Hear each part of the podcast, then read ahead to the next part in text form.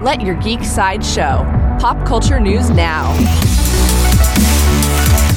Hi, this is Andrew, and here are your pop culture headlines. From the world of Marvel, Ms. Marvel premieres today. The first episode, titled Generation Why, follows Kamala Khan and her friend Bruno as they devise a plan to go to the first annual Avengers Con.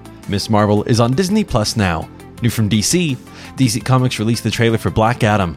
The trailer introduces the titular anti hero's ascent to power and his fight against Hawkman, Dr. Fate, and many others.